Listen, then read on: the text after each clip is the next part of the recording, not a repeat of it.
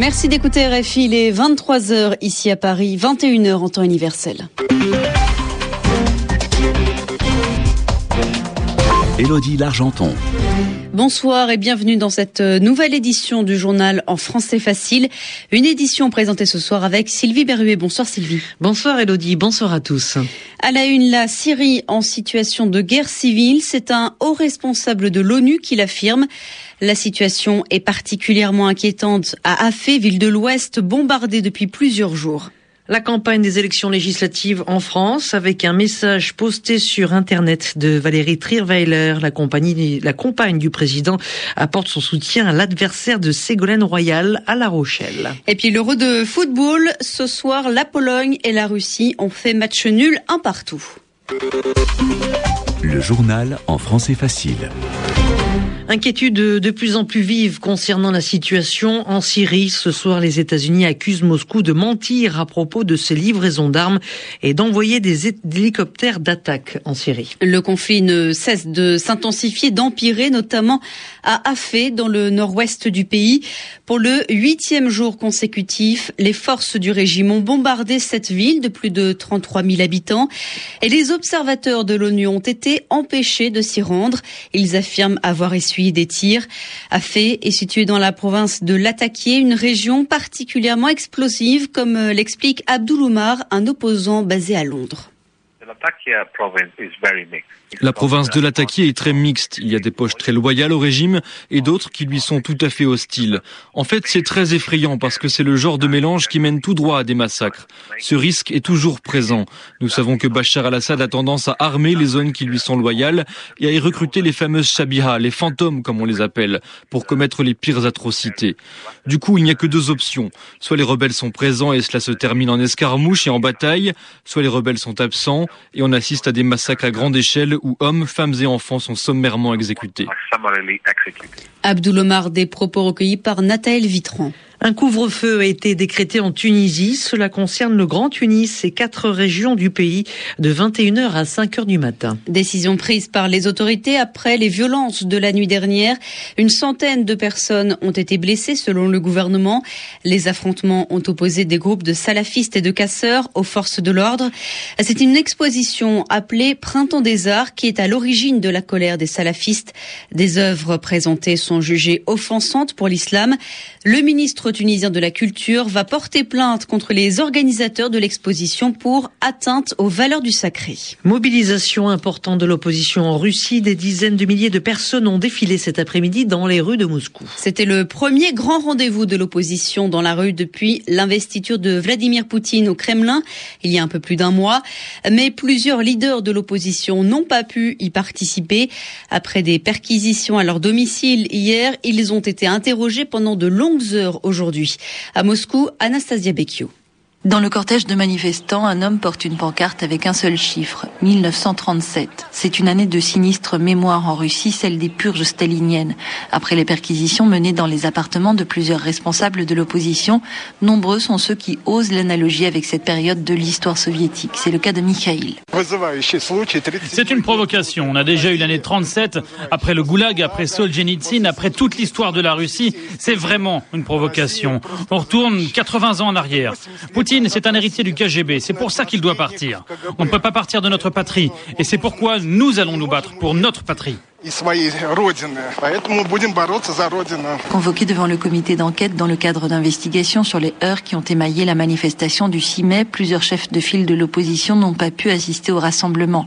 Cela n'a pas découragé les gens de sortir dans la rue. Au contraire, le député de Russie juste, Gennady Goutkov. C'est un dernier avertissement au pouvoir que le mouvement de protestation n'a pas disparu, qu'il existe et que les tentatives de l'étouffer, de l'intimider, de l'accompagner de sur l'interdiction des manifestations n'aboutira à rien de bien. Sans réagir directement à cette mobilisation, Vladimir Poutine a prévenu qu'il ne laisserait pas désunir la société.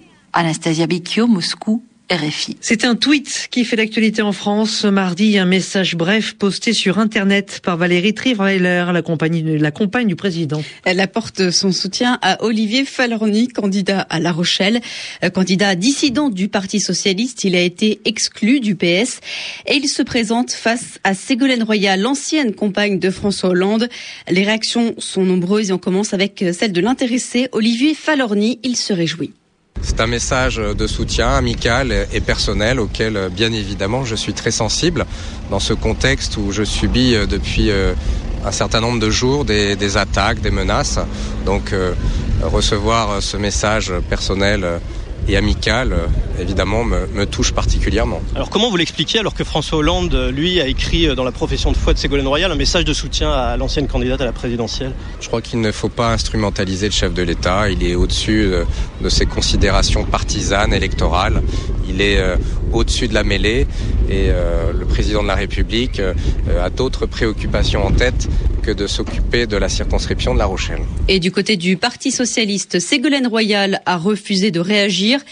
Le PS lui apporte son soutien. Le Premier ministre Jean-Marc Ayrault assure ainsi que, tout comme François Hollande, il soutient à fond la candidature de Ségolène Royal. À droite, on se moque et à l'extrême droite, la présidente du Front National, Marine Le Pen, estime que c'est juste pitoyable. On passe au football avec l'Euro. Les équipes du groupe A disputaient ce soir leur deuxième match. Un groupe A dans lequel tout reste à faire à l'issue de ces deux premières rencontres, Olivier Pron à Varsovie après avoir ouvert le score face à la Pologne grâce au troisième but dans la compétition d'Alan Zagoev. La Russie était virtuellement qualifiée pour les quarts de finale, mais l'égalisation méritée de Jakub Blazikowski en seconde période a tout remis à plat. Un partout score final dans une rencontre où les deux parties ont eu leur chance. Les Russes sont leaders avec quatre points, les Polonais troisième à deux longueurs. Entre les deux, intercalés, la République tchèque qui s'est relancée en six minutes dans la course au quart. C'est le temps qu'il a fallu à Petr Girasek puis à Vaclav Pilar pour tromper deux fois la défense grecque. Deux buts donc et une première mi-temps aboutie et maîtrisée par des Tchèques qui avaient sombré face aux Russes en ouverture.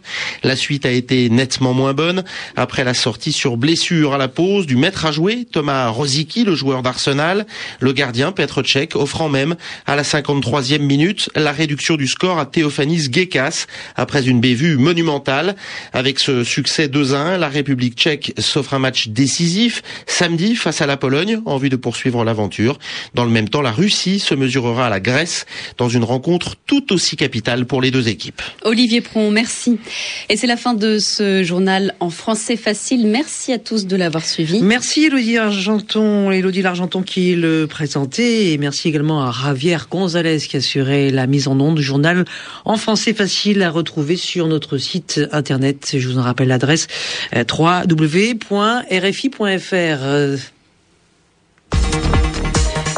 Le rendez-vous de Wall Street. Avec une fin de séance très positive, l'indice Dow Jones rebondit ce soir de 163 points, revient à 12 574. Le volume total de transactions sur les valeurs du New York Stock Exchange n'est que de 3 milliards 300 millions de titres. L'indice du marché Nasdaq regagne 33 points et termine lui à 2843. Le sentiment et que la situation en Europe est si mauvaise que la Réserve fédérale va devoir reprendre sa politique dite d'assouplissement quantitatif. Cette perspective a dopé aujourd'hui les marchés d'actions, en particulier des valeurs financières, comme American Express, Bank of America, JP Morgan Chase, mais aussi Boeing et Dupont. La hausse de l'or à plus de 1610 dollars l'once est un autre indice de cette anticipation. L'inquiétude à l'égard de l'Europe est illustrée par la poursuite de la hausse des rendements exigés par le marché sur la dette souveraine espagnole et même italienne. L'Espagne s'approche des 7% pour ses obligations à 10 ans. C'est à ce niveau que l'Irlande et le Portugal ont conclu qu'ils ne pouvaient plus se financer sur les marchés privés de capitaux. Le plan de sauvetage des banques espagnoles n'a pas convaincu les marchés, il a même découragé les investisseurs étrangers susceptibles d'acheter la dette espagnole. Bien mal orienté hier, l'euro s'apprécie modestement aujourd'hui et revient à 1,2496. Le baril de pétrole brut léger qui est coté à New York reprend près d'un pour cent pour finir à un peu moins de 83,50 Sur les autres marchés de matières premières, le contrat de café perd 0,9%, le contrat de coton cède 0,7% et le contrat de cacao rebondit, lui, de 2,4%. Wall Street refait donc le terrain perdu hier puisque l'indice Dow Jones avance ce soir d'1,3% et l'indice du marché Nasdaq s'adjuge 1,2%. À Paris, les 23h10.